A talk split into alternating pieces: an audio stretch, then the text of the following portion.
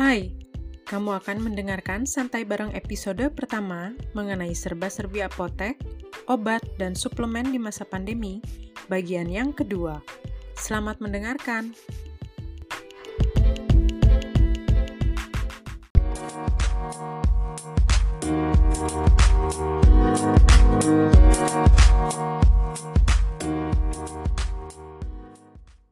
Kepikiran ini nih mungkin kalau buat teman-teman ya yang nggak terlalu paham mengenai si kefarmasiannya ini yang penting tuh ada informasi kapan sih mereka harus datang ke apotek ya?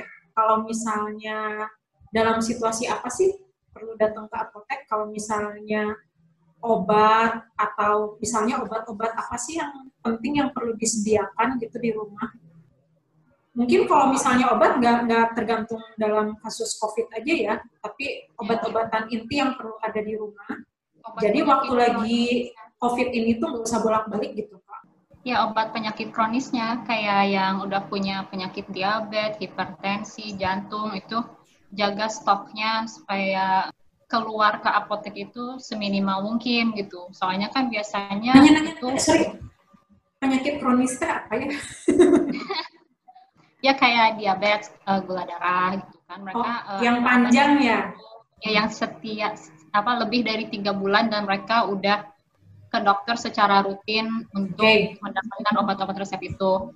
Ya obat diabetesnya, obat hipertensinya, terus obat jantungnya. Kalau misalnya ada itu harus selalu dijaga stoknya supaya mereka nggak misalnya untuk sebulan gitu cukup jadi nggak usah bolak balik ke apotek untuk atau keluar soalnya kan uh, orang dengan eh, penyakit-penyakit uh, itu punya higher risk untuk kena COVID yang lebih parah gitu gejalanya dibanding orang yang biasa. Obat-obat yang harus ada di rumah uh, biasa obat demam, obat pilek kalau perlu. Tapi penurun demam sih yang penting kayak gitu. Ya, sebenarnya balik lagi sih Mar, kalau misalkan orang-orang yang tadi disebut kronis itu kan masuknya ke golongan komorbid namanya. Nah, komorbid ini memang orang dengan resiko yang lebih tinggi. Maksudnya apa mereka tuh punya udah punya penyakit berat yang udah dibawa sebelumnya. Gitu. Apakah dia obesitas kah? Apakah dia memang jantung, hipertensi dan lain-lain. Nah, biasanya yang nggak bisa lepas ini mereka sudah rutin beli dan akhirnya kalau di apotek gue karena udah orangnya nggak terlalu banyak berubah demografisnya orangnya itu, itu aja ya banyaknya pesan lewat HP akhirnya WA terus dikirimlah uh, either sama anak apotek kalau pas lagi santai atau digojekin juga mereka gak keberatan sih udah wajar aja gitu kayaknya sekarang. Hmm. dan mereka mereka transfer juga gitu. Terus beberapa uh, komunitas ITB Motherhood juga mungkin ke Vivi juga gitu ke gue juga. Kalau misalkan ada perlu apa atau anaknya kenapa itu biasanya suka nanya sih. Sebenarnya kan kalau misalkan apoteker ini memang kita nggak bisa negakin diagnosa ya itu bukan bukan wilayah bukan wilayah kita. Cuma kan untuk penanganan gejala yang muncul itu kita bisa kasih saran. Jadi untuk sampai ke uh, obat-obat yang lingkarannya biru itu bebas terbatas itu kita bisa kasih saran gitu. Untuk obat-obat yang misalkan dia ya tadi yang untuk comorbid itu biasanya kita juga bisa dia repeat order itu bisa karena dia harus terus gitu kan Nah, hmm. yang kita nggak keluarin itu antibiotik itu tentu saja nggak bisa. Antibiotik, psikotropik, narkotik itu masih nggak bisa. Untuk obat-obat uh, pereda nyeri tertentu juga sama nggak bisa gitu. Harus dengan resepnya ya nggak nggak banyak berubah sih Mar sebenarnya. Cuma kalau misalkan memang uh, biasanya kan kalau ibu-ibu muda lalu orang tua muda gitu yang memang punya anak-anak kecil ini suka bingung sama anaknya either dia nggak mau makan atau dia tiba-tiba batuk atau pilek yang yang ringan-ringan gitu. Nah, itu kita bisa kasih saran pakainya ini, pakainya itu, minum vitamin lalala gitu kan. Kalau misalkan nyetok obat di rumah, gue sih penganut paham jangan nyetok. Oh, gue gitu. jangan kalau gue penganut paham ya lo kalau menyetok nyetoknya obat panas aja udah satu gitu. Semacam udah obat panas dan jangan dimasukin ke kulkas. Selain itu yang kedua adalah obat alergi. Kalau mau nyetok itu aja obat alergi satu obat panas satu. Udah sih yang lainnya biasanya suplemen. Kalau misalkan memang kebiasaannya ngasih ke anaknya atau ya karena gue sering ngobrol sih jadi biasanya gue malah malah gue omongin ya gue minum jeruk aja lo minum ini aja. Malah kagak jadi beli. Nggak jadi beli. Ngobrolnya panjang. Eh ngobrolnya panjang kagak oh, jadi beli itu gitu di kan. rumah? Oh ya udah bu. Oh iya oh, Omsetnya iya, jadi makanya berkurang dong. Omset Kagak berkurang dong. Nggak apa-apa. apoteknya kagak punya kagak. Iya apotek apotek punya gue ini yang gitu. Omset Ini mental bos yang oke, mental bos. Ya, iya dong. Eh, yang mikirin omset aja lo kapan baiknya Ya Ya, soalnya kita aja mau beli obat mahal-mahal kan mikir dua kali. Iya. Iya. Lihat dulu Nggak. kan. Eventually ada kok Buat yang bingung nih ya soal obat yang mahal habis si uh, virtual talk show ini jangan khawatir besok bakal keluar nih tayang video baru nih soal obat generik. Apa itu obatnya? Bisa dulu. Gua Nah. gitu. Nah, Masa kita tiap kali ada yang datang harus bilang obat generik Itu sebenarnya it- ada ada hal yang menarik Mar tentang tentang obat generik ini. Gue tuh ya tentu saja karena gue yakin Vivi juga di apotek Vivi dan di apotek gue itu banyak sekali mitu produk namanya. Mitu produk itu tentu saja yang isinya sama tapi namanya beda. Kenapa terus Heeh, namanya beda, mereknya beda gitu kan? Terus ngapain disediain? Karena orangnya nggak mau. Iya, Nah, betul, akhirnya- betul, betul. Nah, di di satu sisi gue nggak bisa nyalahin ya kalau misalkan ada orang tua gitu, orang tua 56 tahun dia dikasih resep misalkan obatnya ABCD gitu kan. Lalu gue bilang, "Pak, ini sama Ya, loh. Pak, jangan gini gitu kan. Ini FG eh, FGH gitu kan." Ya dia nggak mau wajar kenapa? Karena kadang-kadang ada sugesti yang muncul dari situ. Hmm. Itu kenapa sebenarnya yang yang menurut gue yang lebih harus diberesin itu adalah regulasi bahwa dokter ini nggak boleh nulis nama Merek. dagang ya. Ya. Nggak boleh nulis merek tuh nggak boleh harusnya. Dia tulisnya harusnya zat aktifnya aja lo maunya apa gitu. Ini pasien lo mau kasih apa? Gitu kan. Lo mau kasihnya apa? Berapa ini ya kita yang kita yang nentuin. Kita lihat pasiennya lo punya duit apa enggak gitu kan. Kasarnya begitu. Kalau misalkan dia punya uang, ya bolehlah kita jual yang lebih mahal atau tawarin yang lebih premium nggak masalah. Tapi kalau misalkan enggak kan kasihan kalau misalkan dia maksain karena ditulis sama dokternya udah gitu dia pencemas pula ya matilah udah bisa bisa. Ya, ini kalau misalnya bingung zat aktif tuh apa ya? Nah, besok ya di video besok tuh ada penjelasannya. ya. Lalu tadi eh, ini sempat saya mau mau jelas-jelasin dikit dulu ya dari tadi beberapa istilah yang Inai kasih tahu. Yang namanya mitu produk itu adalah eh, obat yang jadi kalau misalnya di dunia farmasi ini ada perusahaan meneliti dia menemukan satu obat baru itu kita sebutnya sebagai obat paten. Dia yang punya paten obat itu. Nah, nanti pas patennya sudah selesai, dia punya keistimewaan. Cuman dia yang boleh produksi si obat itu selama jangka waktu tertentu. Setelah jangka waktunya habis, boleh nih ada yang namanya nitu produknya. Atau produk yang sama, Pesaing. KW-nya lah, KW-nya gitu ya. Tapi KW. KW-nya itu tuh bukan ngomongin KW bahan ya, Kualitas. bahannya zat aktifnya sama, tapi dia tuh kayak punya resep sendiri deh.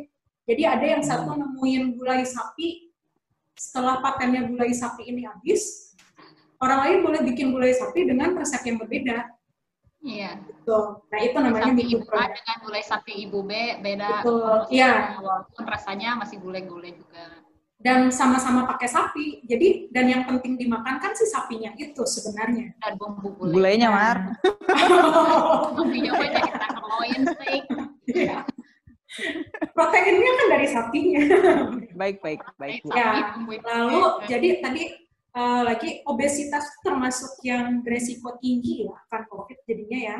Si obesitas termasuk yang ber- beresiko tinggi akan COVID dan kalau misalnya mau stok obat, cukup stok obat yang untuk demam, pereda demam dan juga obat untuk alergi ya. Kayaknya cukup itu dua ya sebenarnya. Kalau yang lain kan kayak obat flu itu kan sebenarnya biar rada nyaman aja bisa diganti dengan penyakit eh, bawaan misalnya Oh iya, sering bawaan yang flu, kronis. mahnya gitu ya sediain lah obat mah di rumah Ada pertanyaan nih, beda-beda ya penyakit orang beda-beda ya. Kalau suami gua asam urat itu, Lu masaknya yang bener, hei. oh iya, pada intinya gua udah susah aja masak sayur apa pun yang hijau. oh nih ya trivia lagi nih buat yang nonton ya. Kalau misalnya asam urat, sayur-sayuran hijau tuh udah harus dikurangi. oh, cuman prinsipnya gini juga sih. Nggak ada sebenarnya makanan yang pantang untuk dimakan ya. Yang ada tuh bagaimana kita mengatur Moderation. banyaknya, uh, banyaknya gitu. Jadi jangan kayak anti-anti banget gitu sama satu. Oke, pertanyaan yang masuk. Di apotek Vivi dan Inai, mana yang lebih banyak dicari? Obat dengan resep dokter atau suplemen untuk jaga kesehatan sekarang? Kalau di HIPI lebih banyak obat bebas sebelum COVID. Jadi mereka datang ke apotek dengan keluhan misalnya batuk, terus kita tanya batuknya kering kah, berdahak kah, terus kita arahin ke obat yang bahan aktifnya sesuai untuk gejala yang tadi atau nggak ada pilek kah, ada demam kah? Soalnya kan obat batuk pilek itu banyak banget mereknya, jadi kita yeah. arahin yang cocok gitu dengan gejala mereka. Jadi untuk obat bebas ini kita bisa ngebantu banget untuk pemilihan obatnya karena beragam dan mereka kan nggak ke dokter dulu ya untuk obat bebas ini langsung datang ke apotek. Jadi sebenarnya peran apoteker untuk pemilihan obat bebas lebih besar daripada obat resep. Jadi di kita sih lebih banyak obat bebas. Kalau di masa COVID ini karena alhamdulillah sehat, nggak ada yang pilek, jadi kebanyakan nyarinya ya itu suplemen karena nyari vitamin C, vitamin E kayak. Kalau di apotek gua orang-orangnya pada malas ke biasanya kan banyak pelanggan BPJS kalau di sekitar apotek itu.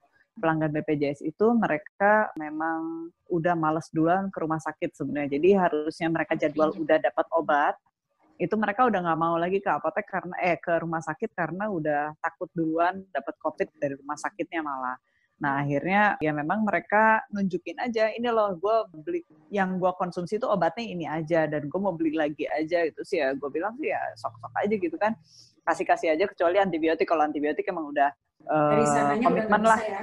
Kalau komitmen sih Mar karena oh, gue okay. apoteker karena gue apoteker dan gue punya apotek ya kan kalau misalkan apotek yang nggak ada apotekernya atau bukan punya dia kan sebenarnya pressure-nya beda ya cuma karena gue apoteker dan ini apotek punya gue sendiri dan nggak ada yang ngatur ya udah inilah aturan gue gitu bahwa antibiotik tuh nggak bisa lo mau jungkir balik kayak gimana juga kalau nggak ada resepnya nggak bisa berarti lo nggak butuh gitu Oh itu jadi Terus. sebenarnya kebijakan apoteknya ya gue kirain aturannya dari pusat yang udah berubah soal antibiotik. Aturan pusat cuma kan ditegakin atau enggaknya gimana yang menegakkan. Oh iya betul.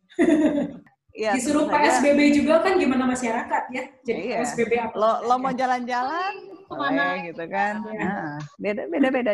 Suplemen banyak kejual. Gue sempat dapat orderan beberapa yang memang mau kasih donasi lalu ada yang memang untuk pegawainya dalam jumlah besar gitu. Hmm. Mereka biasanya perusahaan-perusahaan besar yang banyak merumahkan pegawainya, minimalnya kayaknya mereka menunjukkan kepedulian dengan ngasih suplemen gitu. Tapi untuk masyarakat secara umum sih, gue lihat banyak yang beli karena mereka nggak mau ke dokter. Nggak mau ke dokter tuh lebih karena takut mereka ketemu, ketemu pasien lain, lalu mereka takut ketularan. Gitu aja sih. Datang negatif, pulang positif. Tah. Iya. kalau menurut teman-teman ya, kenapa ya kita harus beli obat tuh di apotek yang ada apotekernya?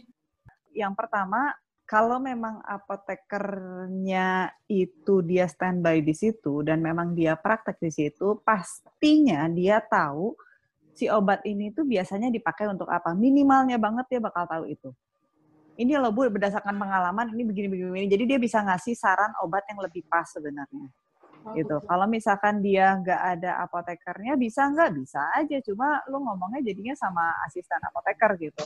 Bukannya mereka tidak bisa diedukasi, tentu saja bisa gitu. Tapi fokusnya tuh beda. Kalau gue sih, hmm. kalau gue dan gue yakin Vivi juga gitu. Kita lebih concern sama well-being orangnya. Kita bukan di, bukan ngejar nilai omsetnya enggak, tapi lo lo butuh nggak nih obatnya ini rasional nggak gitu aplikasinya gitu. Kita pengen omset gede, pengen tapi kita percaya in the long run itu jauh lebih bagus gitu daripada maksain omset gede sekarang tapi tidak sustainable. Nah itu enggak. Yang kita pengen bangun itu adalah trust. Jadi uh, kita sama konsumen itu membangun relasi trust. Di situ ada ada hubungan kepercayaan yang dibangun. Jadi kalau misalkan kita menyarankan itu mereka menerimanya dengan positif gitu. Jadi waktu kita bilang Pak, ini sama aja vitamin C, lo tuh nggak butuh yang itu. Kalau itu nggak ada, lo pakai yang ini aja. Itu tuh enak diterimanya. Kenapa? Hmm. Karena mereka tahu gue tuh nggak nggak ada ill intention. nggak ada niatan nggak baik ke mereka tuh nggak ada gitu nggak ada intention cuma jualan doang juga ya nggak ada dan nggak harus yang mahal enggak lo nggak mau beli juga nggak apa-apa lo pergi lagi nggak apa-apa Terus Tapi itu ada apa ya banyak obat yang disalahgunakan gitu. Misalnya dulu banget kan dexamethasone, sekarang juga masih ada uh, dexam uh, jadi obat yang obat keras yang harusnya tuh nggak digunakan untuk apa ya gejala yang dia tunjukin, tapi karena oh kata apa kata tetangganya lah, kata saudaranya lah, kata temennya lah, itu susah banget benerinnya. Enak pakai itu tuh, gitu. Cuman uh, dexamethasone itu salah satu obat yang efek sampingnya itu uh, di ke mana-mana. Panjang itu jauh hmm. uh, lebih besar daripada manfaatnya. Terutama kalau dia makainya cuma buat pegal-pegal doang gitu. Emang Jangan. sih badan enak bisa tidur gitu, uh, tapi tulang efek sampingnya tuh tulang keropos, terus moon face, pendarahan, uh, mukanya jadi ada kayak air gitu. Hmm, berat badan naik, di antaranya itu dan itu tuh obat yang nggak bisa diberhentiin sekaligus gitu. Hari Betul. ini kita berhasil kita berhasil edukasi. Aduh jangan pakai itu dong bu, eh, nggak uh, perlu gitu. Susah heavy ya? Itu susah. Tengah mati gue. bisa diberhentiin sekaligus gitu kan, harus tapering, tapering. Jadi sebenarnya jadi uh, kalau misalnya gue simpulin keberadaan apoteker di apotek itu lebih untuk edukasi juga ya jadinya ya ke customer. Ini Mar, di, di Bandung ini ya, gue kan ya seperti yang kata Vivi tadi bilang gitu, untuk desa metason ini butuh tapering. Tapering hmm. itu apa? Tapering ini pen, peningkatan dan penurunan dosis secara bertahap perlahan-lahan sehingga dia tidak mengganggu hemostasis. Jadi keadaan normal badannya tuh nggak keganggu. Jadi gimana caranya si obat ini naik pelan-pelan, lalu dia berada pada tingkat terapi yang cukup, lalu dia turun pelan-pelan. Nah, kalau misalkan orang yang nggak tahu dan dengar katanya-katanya, itu biasanya mereka langsung naik, lalu ya udah susah berhentiinnya. Tapi jangan sedih kalau orang itu dengar katanya-katanya, sebenarnya yang pengen di ini boleh ngomong di kapet nggak? Jadi yang perlu yang bikin yang yang yang lebih menyebalkan adalah dok, uh, kalau ada dokter yang tidak paham bahwa sebenarnya obat-obat ini itu perlu di taper. Jadi ada ada treatment khusus yang memang perlu di, dilakukan pada obat-obat ini. Biasanya kan kalau masyarakat kan dapat obat lalu mereka rasa enak mereka bawa bungkusnya aja ya. Yeah. Nah, itu kan bungkusnya aja itu mereka bawa sudah dengan persepsi oh ya cara pakainya tuh gini. Kalau gue pakainya begini ini udah enak gitu. Ini udah udah pas banget ini gue gue banget. Sebandung ini yang gue lihat di paper itu cuma dua dokter.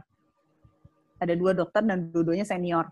Itu ini uh, kita keren. tidak mengeneralisir ya, kita justru Enggak. mengapresiasi yang memang uh, yang dua ini. Ya, yang dua ini. Karena kasihan sebenarnya Mar. Kasihannya tuh gini, kasihannya tuh mereka udah kita jelasin nih Bu, ini tuh bahaya. Ibu, ibu bener ini murah. Ini murah dan langsung enak. Iya betul, kami kami tahu gitu. Tapi ini bahaya buat ibu gitu. Kalau ibu terus-terusan minum ini lebih dari sekian bulan, taruhlah satu dua bulan lebih dari situ, ini efek sampingnya sangat mungkin terjadi pada ibu dan akan berat gitu. Lebih aman akhirnya kita kita coba substitusi sama yang lebih aman, coba labu sama yang ini gitu, sepupunya yang lebih ringan gitu, misalkan metilprednisolon gitu. Gue sih dicoba tapi udah rata-rata mah nggak pada nggak mau karena nggak badannya udah nggak nerima gitu nah itu okay. sedih aja sih kalau misalnya udah kayak gitu yang parah oh. kalau yang dioplosin ke jamu ya naik iya itu oh. itu parah banget jamu itu jamu sekali enak jamu. nanti efeknya lama-lama kok ngegendutin gitu nih orang oh. Uh -uh. Jadi tiba-tiba dia bilang, ini ini herbal kok, ini herbal kok gitu kan. Udah diminum herbal, besoknya tuh langsung, wah ini enak banget, gue minum sekali langsung sehat. Nah itu biasanya ya. kalau ada herbal yang begitu, itu udah, oh udah, udah itu mah, uh, udah udah dicampur deksa aja udah. Udah gak akan benar. Karena nggak ada yang instan ya sebenarnya yang bagus itu nggak ada yang instan. ada yang abadi sih.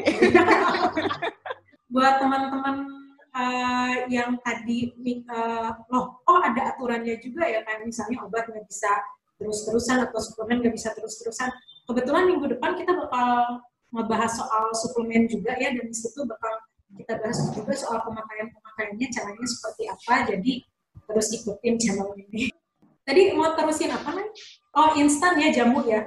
Jamu kalau, yang di Iya, yang namanya jamu itu, yang namanya jamu kan nggak instan ya. Jadi kalau misalkan lo minum jamu lalu kerasa langsung instan, itu sebenarnya patut dicurigai jamunya. Memang jamu ini sudah berkhasiat, iya, tapi biasanya nggak secepat itu juga gitu. Gak mungkin lah hari sakit-sakit badan dia bilang menyembuhkan, lo bayangin aja, sakit gigi sampai sakit pinggang pakai satu obat. Nah, bagaimana tuh ceritanya gitu kan? Dari sakit kepala, sakit gigi, sakit pinggang, encok, rematik, oh, satu obat gitu. Susah ya kalau misalkan orang udah udah hubungannya sama dia ketidaknyamanan badannya, itu susah sebenarnya mengedukasinya gitu. Ngebenerinnya tuh susah. Gimana pun juga yang sudah terasa nyaman untuk dia, itulah biasanya yang dia kejar gitu. Nah itulah kita perlunya duduk santai di farmasi di apotek itu kayak gitu. Kenapa sih Pak? Kayak gini, oh, tanyain kenapa sih? Ini ganti sama ini mau nggak Pak? Cobain deh yang ini. Ini mendingan nih daripada Bapak yang itu terusak. Ini yang ini Pak gitu. Ting ting. Jadi sebenarnya komunikasi itu ya yang perlu ya oleh apoteker yang ada di apotek ya. Keakraban, iya. Keakraban. Jadi jadi merasa bahwa mereka tuh Mm-mm, mereka tuh harus tahu bahwa kita ini bukan tukang obat gitu. Kita tuh bukan jualan. Kita bukan jualan obat yang lo harus beli seribu tiga gitu kan. Enggak, kita mah lebih ke Anda perlu sehat gitu. Kita kita yuk gue bantuin gitu. Bahkan untuk beberapa pelanggan gue yang udah lama itu biasanya mereka kadang-kadang suka nyimpen satu kresek obat Mbak, ini di rumah ada apa? Iya, jadi ada sisa-sisa, sisa-sisa dua tablet, tiga tablet gitu kan. Minta dibawain ke itu untuk disortir. Kalau memang ada yang perlu dan punya nomor gua, kalau yang nggak punya ya nggak apa-apa gitu kan. Yang punya dan mau dibantu boleh kan, ntar nge-WA gua. Itu, itu kejadian loh, kalau misalnya ortu-ortu kita kan kadang apalagi yang di BPJS ya yang penyakit kronis tadi kan dapat obat apa, dapat obat apa, kadang yeah. udah malas minum akhirnya jadi koleksi aja.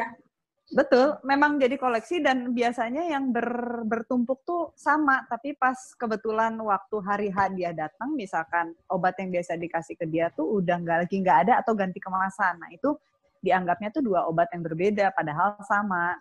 Itu yang biasanya kita bantu kalau dia ke apotek itu kan dijelasin ya satu-satu ini sama loh bu, cara pakainya sama persis gitu kan. Tapi kalau misalkan dia beli sendiri, nah yang repot itu beli sendiri atau ke rumah sakit yang hektik. Nah itu biasanya suka nggak ke kontrol aja sih. Ini ada pertanyaan nih, kata hmm. ada yang nanya, emang Dexa tuh uh, efek sampingnya apa aja sih yang tadi disebut banyak? Punya eh, berapa sorry, sorry. waktunya? Dexamethasone ya, kita harus lengkap nyebutnya. Bukan dexamethasone. Rancu. rancu. Jadi untuk obat dengan zat aktif dexamethasone itu sebenarnya efek sampingnya apa aja sih? Jadi iya dexamethasone itu ini berdasarkan pustaka ya, informasi dari kita berdasarkan pustaka ya. Yang generik itu warnanya biru, satu strip biasanya warnanya biru. Dosisnya setengah miligram biasanya. Efek samping uh, dia biasanya dipakai tuh sama orang-orang yang ngeluh badannya sering pegel, pinggangnya sakit, kayak gitu nggak enak badan. Jadi keluhan nyeri dia tuh sebenarnya kortikosteroid. Jadi efek sampingnya dia ke pengeroposan tulang kalau sederhananya. Terus jadi jangka lama itu kalau tulangnya keropos, kalau kita jatuh lebih rentan untuk retak si tulangnya itu daripada orang yang densitas tulangnya itu masih bagus. Terus yang kedua dia ada fluid build up, penumpukan cairan di jaringan tubuh, di muka, terus nanti kelihatannya naikkan berat badan.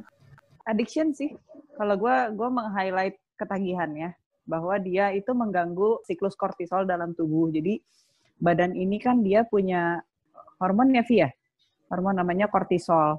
Nah, si kortisol ini yang biasanya keganggu sama dexamethasone. Lalu kalau keganggu gimana? Regulasi badannya itu yang keganggu. Dan itu yang susah diberhentiinnya itu karena biasanya misalkan kortisolnya itu badan memproduksi 0,1. Lalu saat dia dikasih dexa, dia kan naik tuh. Jadi 0,6. Nah, saat dia tinggi terus itu, dan badan itu terasa enak gitu kan kortisol ini mengatur banyak hal lah gitu kan yang memang membuat badan jadi lebih nyaman Indian cuma saat dia diberhentikan secara tiba-tiba si kortisol itu nggak langsung nggak ya memang dia langsung turun lagi kan tadi ke 0,1 lagi cuma kaget badannya dan ini yang suka nggak diterima sama masyarakat tuh ini mereka rasa sebagai rasa sakit badan, mereka rasa sebagai pegal-pegal, okay. mereka rasa sebagai nggak nyaman, nggak uh, tahan, akhirnya konsumsi lagi. Betul, akhirnya beli lagi. Yo ini nggak enak nih, enak pakai ini. Akhirnya keterusan dan itu terus menerus gitu.